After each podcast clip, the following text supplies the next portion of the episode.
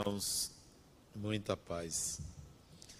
A palestra de hoje tem como título Confidência de Mãe, que é o título de uma mensagem psicografada por Francisco Cândido Xavier, de um espírito de nome Andradina de Oliveira. Ela escreve falando de como mãe, o que, que ela fez ao filho. O interessante dessa mensagem, ela é curta, muito pequena, pouquíssimas frases, é um outro olhar sobre a vida humana, uma percepção diferente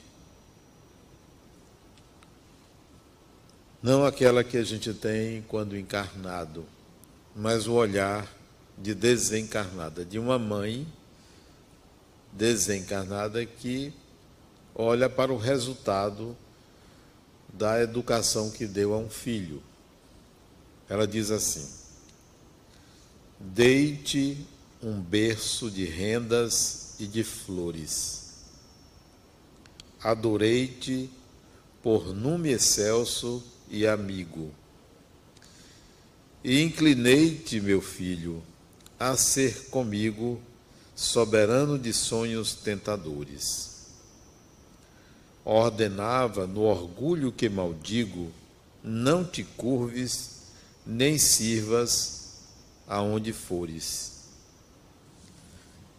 Entreguei-te mentiras por louvores e enganosa, e enganosa fortuna por abrigo.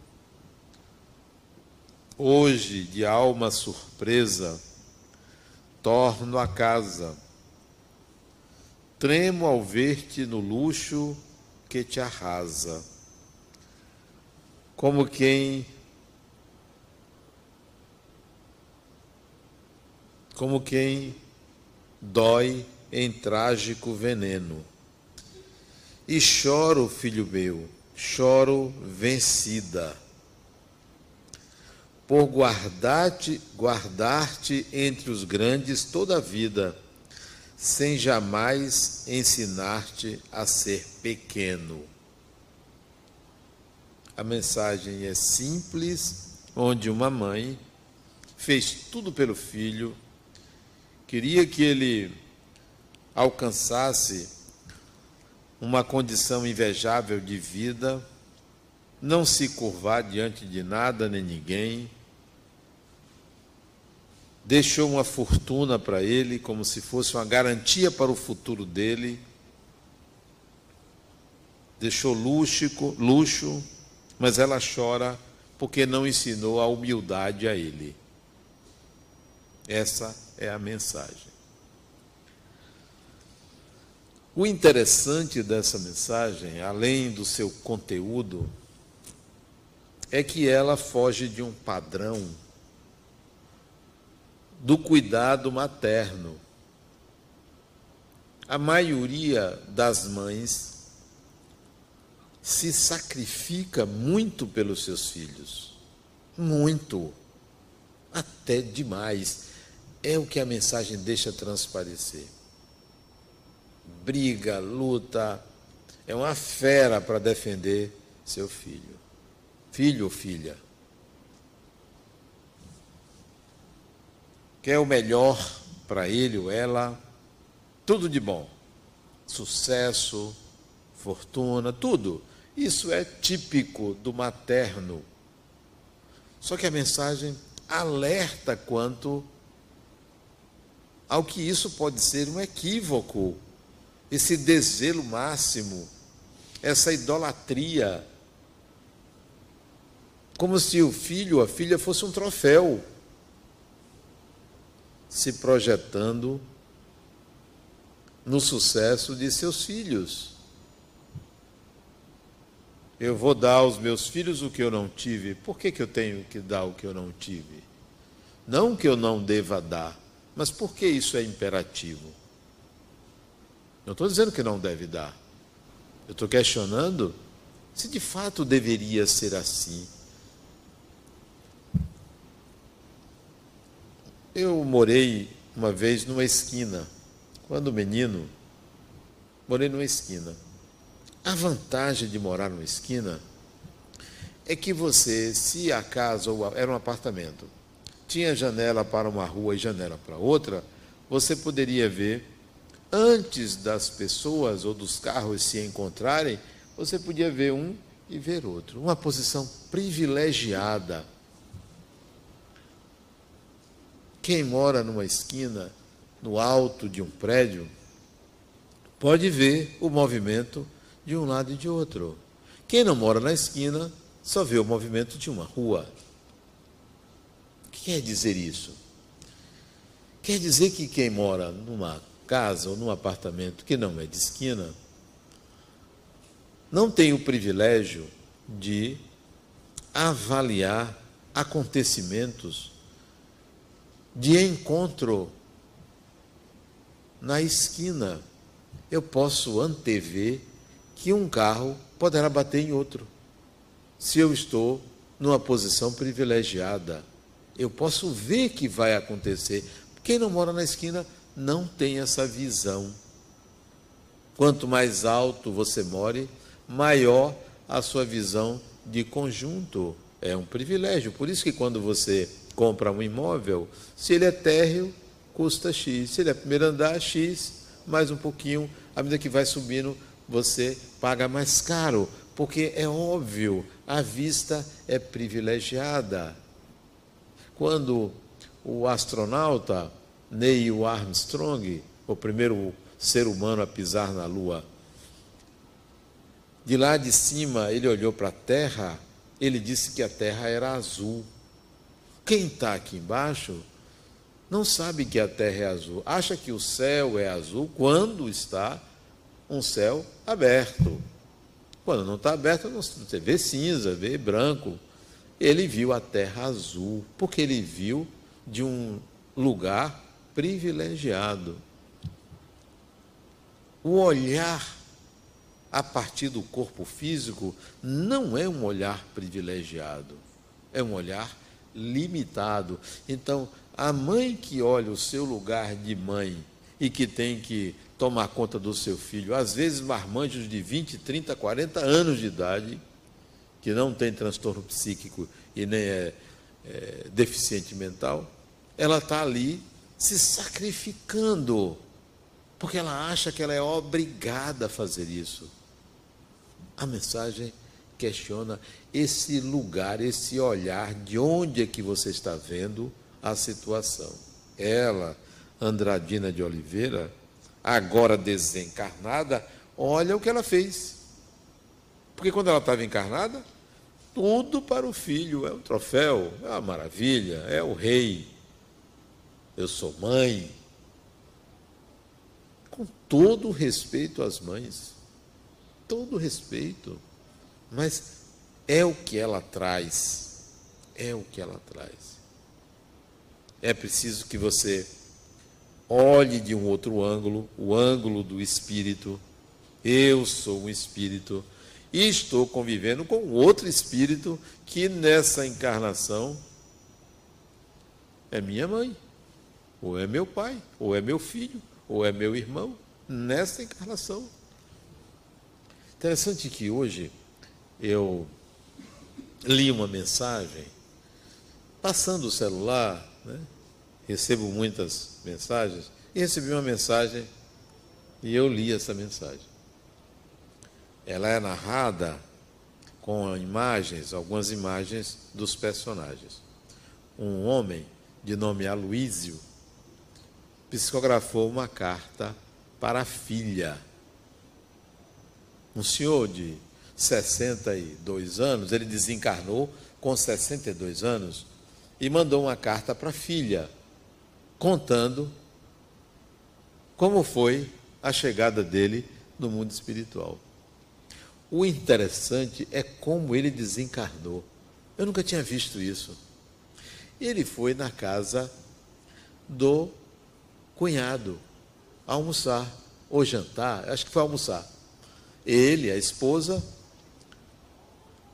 é, o cunhado, irmão da esposa, e a esposa dele. Então eram dois casais, já com essa idade, essa média idade, 60 anos, estavam almoçando. Ele se sentiu mal no almoço, mas ninguém notou. Sabe o que aconteceu? Ele, de repente, o coração parou. Um infarto fulminante, mas deu tempo dele esboçar uma, um semblante de, de que alguma coisa estava acontecendo.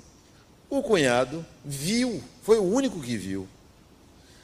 Ele caiu sobre o prato, o cunhado fez menção de ajudar, caiu sobre o prato e desencarnou os dois de infarto. Impressionante, eu nunca tinha visto isso. Assim, diferença de um minuto entre um e outro. Desencarnaram os dois ali. Alguém já tinha visto isso? E ele conta na mensagem com detalhes, né? Os dois desencarnaram. O senhor Aloísio. acho que se vocês procurarem na internet, eu vi no YouTube, é, mensagem do senhor Aloísio, Aloísio, o Francisco Canto Xavier, você vê essa narrativa.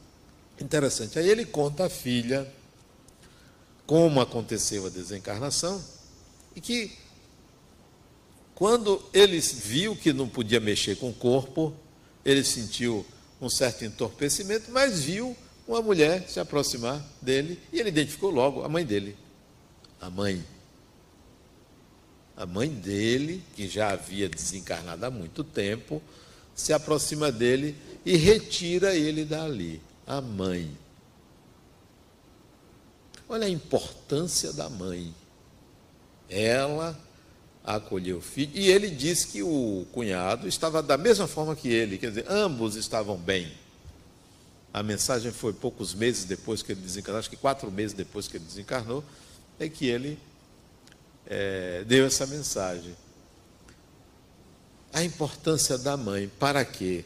Não para endeusar o seu filho, não para transformar num troféu não para exaltar porque ocupa um lugar de destaque. Interessante a mensagem. Senhor Aloísio, eu li hoje. Ela aqui coloca por que, que nós devemos nos preocupar em dar o melhor materialmente aos filhos e não ensinar a eles humildade, respeito à dignidade da pessoa humana, respeito à diversidade. Por que não ensinamos isso? Mandamos para a escola, eles têm que aprender matemática, português, ciências, etc. E a gente, eu conheço pessoas que dizem assim: se meu filho apanhar na rua, apanha em casa. Ele tem que reagir e bater. Não pode chegar apanhado. Isso é do meu tempo, mas ainda hoje é assim. Eu conheço pais assim. Quer dizer, você ensina agressividade, você ensina é, a, o embate, né? Não, se você apanhar na rua, você tem que descobrir porquê e me dizer quem foi para eu procurar o pai, a mãe, quem quer que seja, para dialogar e evitar que aquilo se repita. Mas não vou lhe incentivar a ser um lutador de, de MMA. Quer dizer, vou ensinar MMA aos meus filhos? Não, não vou ensinar, nem ensinei. Então, ela chama atenção disso, que deu tudo mas não ensinou a ser pequeno. O que é ser pequeno? É ser humilde. Ser humilde, olha. Faça a sua parte, viva a sua vida. Você encarnou para integrar habilidade. Você não encarnou para ser melhor do que ninguém. Não, encarnou para ser melhor do que ninguém. Não tem que ser melhor do que ninguém. Interessante, eu tenho três filhos, né? Minha filha mais velha, ela sempre teve dificuldade, quando criança, nos estudos. Muita dificuldade. Ela tinha 12 anos, pré-adolescente, quase adolescente, é, minha esposa me falou que ela estava indo muito mal na escola, na segunda unidade. Vinha, veio o boletim, e o boletim era colorido, vermelho, é, vermelhão assim, de dez matérias que ela dava, pelo menos oito era abaixo de cinco. Foi eu conversar com ela. Aí eu pedi o boletim e chamei ela, né? Minha filha, ela na sala, sentada no sofá, me lembro como se fosse hoje, ela já veio do corredor na minha direção de cabeça baixa e chorando, porque a mãe já tinha dito que eu ia conversar com ela sobre o boletim dela. Ela veio chorando, eu botei ela no meu colo. Disse, minha filha, eu estou vendo que eu preciso lhe ajudar. Eu estou vendo isso que, que eu posso fazer por você? Ela, ela chorando disse assim: Meu pai, você já faz tudo. Disse, não, não diga isso, está faltando alguma coisa. E ela continuou chorando. Eu disse: Olha, está vendo esse boletim aqui?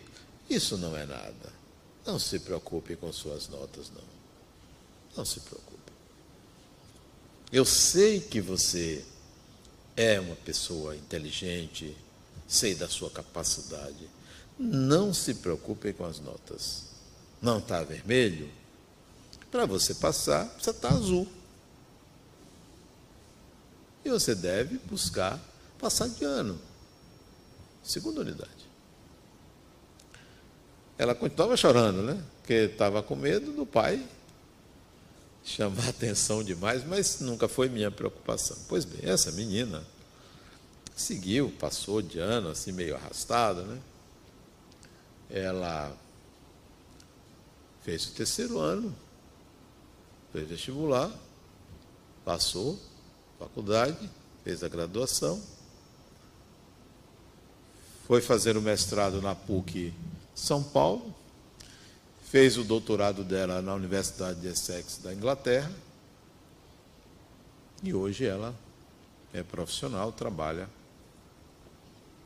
Portanto, o objetivo não era repreendê-la, mas dizer a ela que continuasse. Continuasse. Que pai ou que mãe nós somos para os nossos filhos, pageando eles o tempo todo? São espíritos. Eles só precisam de um pouco de paciência com esses espíritos. Já contei aqui, meu filho caçula também tinha acho que uns 10, 11 anos. Eu hospedei meu irmão, que hoje mora em Tocantins, na minha casa, e ele resolveu perguntar: meu filho, o que, que ele mais admirava no pai? Isso meu irmão perguntou a ele lá, depois meu irmão veio me falar. Ele disse, meu irmão me chama de Marcos, Marcos, você sabe o que que seu filho respondeu quando eu perguntei o que, que ele mais admira em você? Ele disse, olha, eu vou dizer três adjetivos que eu acho que ele mais admira em mim. Ele me acha inteligente, ele é, me acha um pai presente, ele me acha um pai que é, dá uma mesada a ele. Eu dava uma mesadinha a ele. Ele disse, não, ele não disse nada disso de você. Eu disse, o que, que ele falou de mim? Como é que ele me vê? Ele me disse logo de primeira: Meu pai é muito carinhoso comigo. Ah, eu fiquei muito feliz com isso. Esse foi o adjetivo meu pai é muito carinhoso comigo. Por que isso? Por que, que eu iria me preocupar em transformar meu filho num ícone? Não, ele tem que ser pessoa. A gente tem que tentar tornar nossos filhos pessoas. Sejam pessoas, trate bem as pessoas, viva bem em sociedade, respeite o outro ser humano, sempre. Sempre, quem quer que seja. É o que Dona Andradina está dizendo nessa mensagem. Não ensine a seus filhos a serem melhores do que os outros. Não ensine isso. Não leve para seus filhos a vaidade.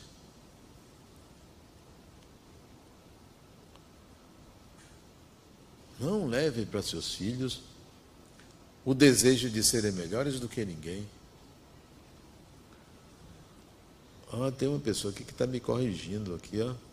Quem disse a frase a terra é azul foi o russo Yuri Gagarin. Não foi o Neil Armstrong. Se ela estiver correta, desculpe a minha informação, mas eu queria falar do lugar de ver a totalidade. Obrigado, Cleide. Não, não ensine seus filhos a serem melhores do que ninguém, porque na vida real, na vida real, dentro de casa, eles são pessoas, são espíritos não são melhores, nem devem ser melhores do que ninguém. Não sou favorável a se castigar filho, filha, a sacrificar.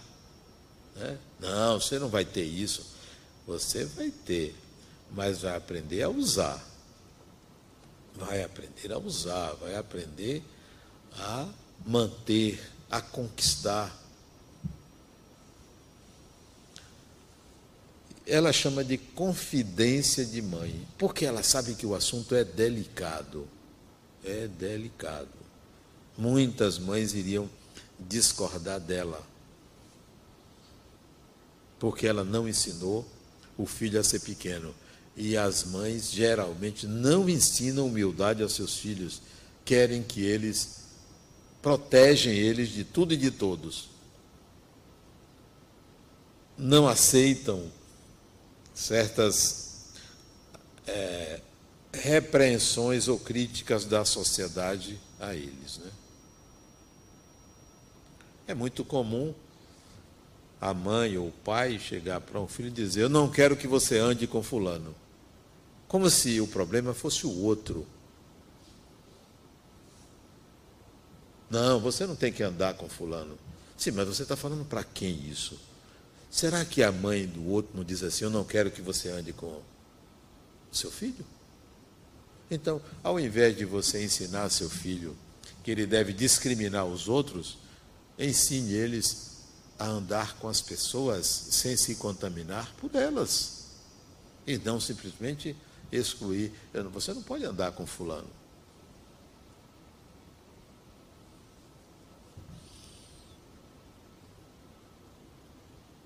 Que, que nós fazemos com os espíritos que vêm? Quem são os espíritos que são nossos filhos? Nossos filhos, dizia Hermínio Miranda, são espíritos, não são meus, não me pertencem. O sucesso ou insucesso de um filho meu não me pertence. Não me pertence. Por quê? Porque eu fiz a minha parte. Se não for bem sucedido, paciência. Se for bem sucedido, mérito dele, não é mérito meu. Meu mérito está dentro de mim, não está no resultado do que eu faço. Tem um irmão que ele desencarnou, ele tinha um diagnóstico de esquizofrenia, um diagnóstico questionável. Mas o diagnóstico médico dele, desde adolescente, era esquizofrenia. Quando começaram os problemas dele, foi na adolescência. E ele passou um tempo na minha casa, né? Quando ele já estava num processo de degradação psíquica pelo uso de entorpecentes. E eu conversava muito com ele, né? E saíamos caminhando no condomínio, conversando, condomínio que eu moro, e eu apresentava ele às pessoas, né? E era visível o estado de, de entorpecimento dos sentidos que ele atravessava pelo uso de medicações cada vez mais potentes para diminuir, reduzir a ansiedade psíquica dele. E eu notava que as pessoas olhavam assim, e esse é irmão de Adenauer, como se discriminasse ele. O que é isso? Desrespeito à pessoa humana, né?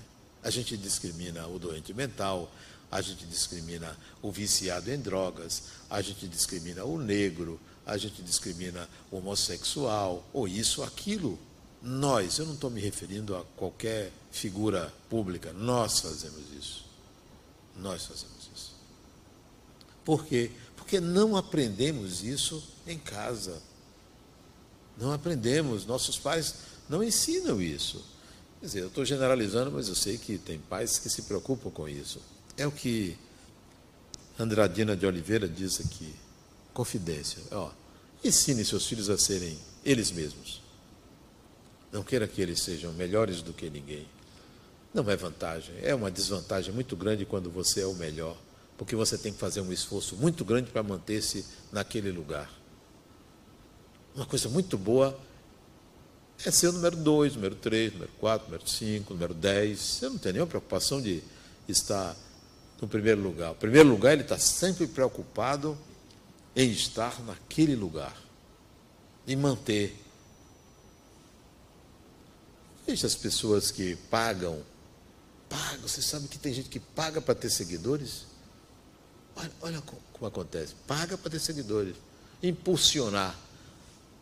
E paga, e tem profissionais que são contratados para aumentar seu número de seguidores, porque você ganha dinheiro com isso. Bom, então é um comércio, né? Eu vou aumentar o número de seguidores para que as empresas coloquem propaganda no meu, na minha rede social. Isso é um comércio. Agora, não esqueça que aquele público não é seu, ele é artificial, porque não lhe conhece na intimidade. Não lhe conhece. Admiram a figura pública, não sabe quem você é.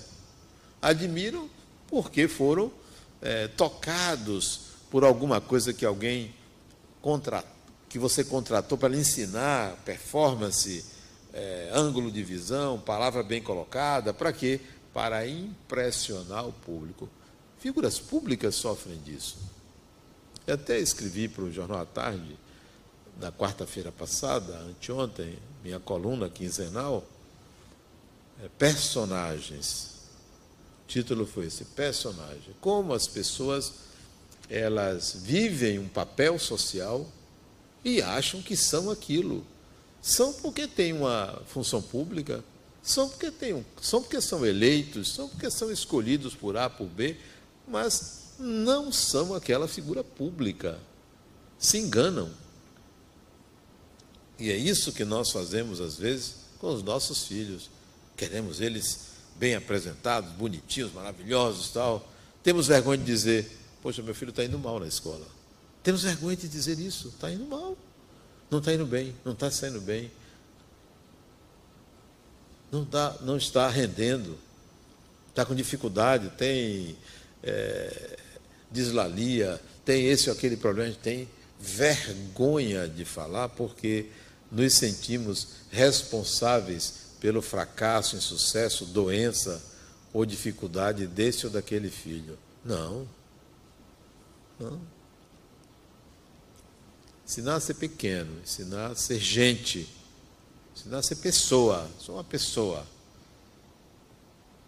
Nossos filhos são espíritos. O olhar, o nosso olhar ainda é olhar material, competitivo. Competitivo. Tem que ser isso, tem que ser aquilo. Não tem que ser nada, ele é quem ele é. é eu costumo dizer que a educação dos pais é importante, mas influencia muito pouco na personalidade do espírito que retorna. Influencia muito pouco. Eu estimo que é, a educação dos pais influencia uns 10% na personalidade dos filhos, para o bem ou para o mal a sociedade influencia na educação dos nossos filhos mais uns 5%, os 85% ele já traz. O espírito já vem e ele mostra quem ele é na adolescência, não é na infância. Na adolescência ele bota as manguinhas de fora. Cheguei. Ali começa psicologicamente a reencarnação. É na adolescência. 12 anos, 13 anos, 14 anos, ali começa. Ali você vê os traços de personalidade, como lida com o outro, como lida com o dinheiro, como lida com o pai, com a mãe, com o irmão, com a irmã, se tem, com empregados, como lida com empregados. Hoje estava conversando com a babá de umas das gêmeas, eu cheguei para ela e disse, eu tenho notado que você está com uma certa dificuldade de relacionamento com a outra babá. Ela me disse assim, é, eu, eu não sei o que é, eu não sou assim. Eu estou rejeitando ela. Eu disse, eu sei o que é isso. Eu sei o que é isso. Quando a gente não, não se dá bem com o outro, é porque a gente tem receio de perder o lugar. Pode ter certeza que você é um excelente babá. Pode ter certeza disso, você é um excelente babá. É, mas você vence essa dificuldade. Você vence. Tenha paciência com ela. É porque a menina é nova, a outra é nova, né? São duas, são gêmeas, a, outra babá é nova. Tenha paciência com ela, ela está começando. Esse não sei, é o jeito dela. Disse, é, mas ela também pode achar que o seu jeito não é bom.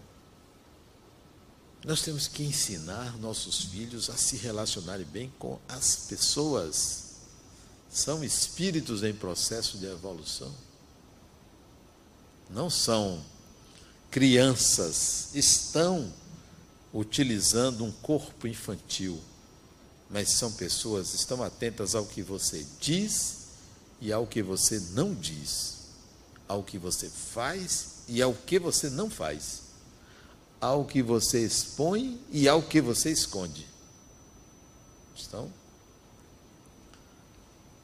me lembro que meu filho caçula chegou para mim, meu pai, eu estou vendo que você está com dificuldade de honrar o compromisso de me dar semanalmente a minha mesada, né?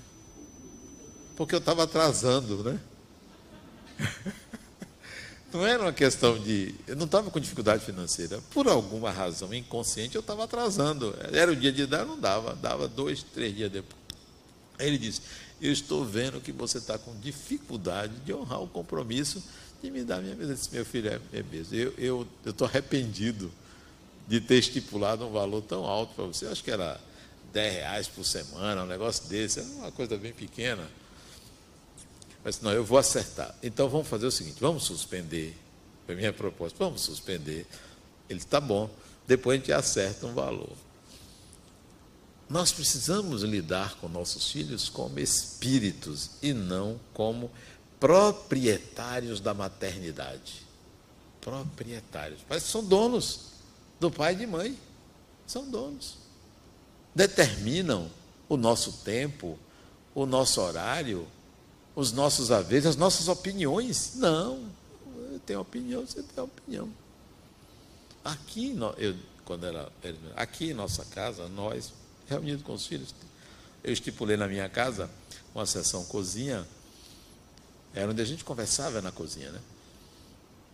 Aqui nessa casa nós decidimos o destino do mundo, é aqui.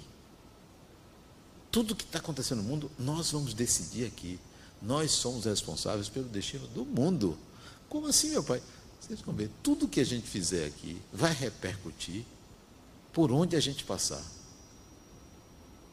Porque nós levamos para o mundo o nosso comportamento. O mundo é como nós somos. Então, se a gente aqui conseguir estabelecer uma relação ótima, nós vamos conseguir relação, é, estabelecer uma relação ótima com as pessoas, com o mundo. Então, o destino do mundo está nas nossas mãos, nos pertence. Vamos, vamos fazer assim, né? Então, até hoje, na minha casa tem sessão cozinha, hoje online porque os três não moram em casa, né? Às vezes o celular está ali, a gente está reunido para conversar, menos para chamar a atenção de ninguém. Não cabe. No momento de comida, você está querendo corrigir o comportamento de A, de B, de C, não cabe, né? Nós transformamos os nossos filhos em proprietários da nossa casa. Não, a casa não é sua. Não é sua. Enquanto você viver aqui, mora aqui, tem uma administração. A administração aqui é dupla. É eu e a mãe de vocês, mais ela do que eu, mas somos nós dois, né?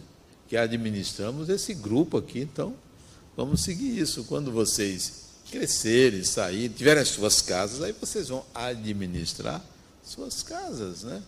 Então, ah, mas o quarto é meu. Não, o quarto não é seu. Não, você não tem quarto. Você mora na nossa casa, minha e de sua mãe. Nós cedemos um espaço para você. Nesses termos, não, não é seu. Você vai ter privacidade. Sabe, eu nunca entrei no quarto de um filho que estava a porta fechada sem bater. Eu acho um desrespeito alguém chegar e abrir a porta do quarto do outro e entrar.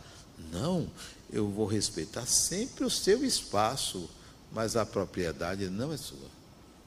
O espaço de convivência ali, eu só vou entrar com permissão, mas não lhe pertence, não, não é seu. Parece isso duro, mas não é. Isso é dito com muito amor, com muito amor, com muita tranquilidade, sem ser imperativo. Não. São espíritos. Hoje eu sou seu pai, sua mãe. Amanhã eu posso voltar irmãos. Somos irmãos. Ou você é meu pai, ou minha mãe, ou, ou é parente, primo, avô, avó. Mas não, não temos essa propriedade um do outro, né? E o que ela fala aqui dizia ao filho: Não te curves, nem sirvas, né? não servia a ninguém, aonde fores. E o que ela ensinava? Orgulho, vaidade, direito sobre os outros, porque tinha dinheiro. Não, você tem que aprender a chegar num lugar e ser você mesmo. Você não é melhor do que ninguém, não é maior do que ninguém, não é mais bonito que ninguém. Às vezes, certos filhos são tiranos, tiranos com os pais. Eu vejo, chega aqui a mim, filhos marmanjos que não saem do quarto. Domina o quarto. É dele. E a mãe vai lá servir no quarto. Isso eu não faço não. Eu só posso dizer bote para fora, mas eu não digo bote para fora, né? Para não influenciar, mas vontade dá. Vontade dá. Quer dizer, não, você não é. Ele não é rei, não é seu dono, não. Você vai alimentar ele de forma a sua dieta. A sua dieta. Ali, ah, mas ele pega tudo que tem na, na geladeira. Por que a senhora também não faz uma dieta? É. Só dieta. Para ver que ele vai faltar para ele. Né? Geralmente são mulheres separadas, né?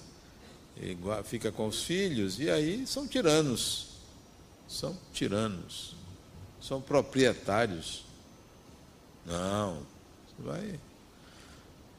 Você vai viver sob regime. Você não trabalha. Não trabalha, não bota um prego dentro de casa. O que tem direito? Não tem direito, não. E se ameaçar, denuncie. Denuncie, Ministério Público, vá à promotoria, vá à polícia. Não, pode ser. São espíritos. Não têm direito. Não podem fazer isso com seus pais. E a mãe se sente culpada. Não, eu me sinto culpada se eu fizer isso. Pois é, então a sua culpa está prejudicando o seu filho. Sua culpa, você está prejudicando ele. Se soubesse que com quem está falando, se soubesse que aquele espírito ali está tiranizando, está subjugando, pensariam diferente. Como Dona Andradina aqui pensou diferente, ó. Já por guardar-te entre os grandes toda a vida, quer dizer, porque ela achava que ele era o melhor, sem jamais ensinar-te a ser pequeno.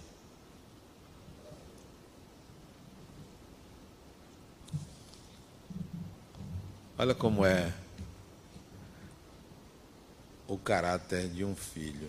Meu filho foi a entrevista de emprego, isso tem uns 10 anos, e levou um portfólio que tinha um trabalho que ele fez para mim, tinha meu nome e minha foto. A pessoa, o dono da empresa que entrevistou ele, disse: Você conhece esse homem?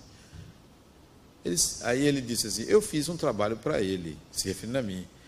O homem disse assim: Esse sujeito é picareta, se referindo a mim. Sabe o que meu filho fez? Não disse nada. Continuou mostrando os trabalhos dele. Ele trabalha com designer. E apareceu um trabalho que meu filho fez para a minha empresa. O sujeito voltou a dizer: Você fez outro trabalho para ele? Esse sujeito é picareta. Se referindo a mim. O que, é que meu filho fez? Nada. Continuou.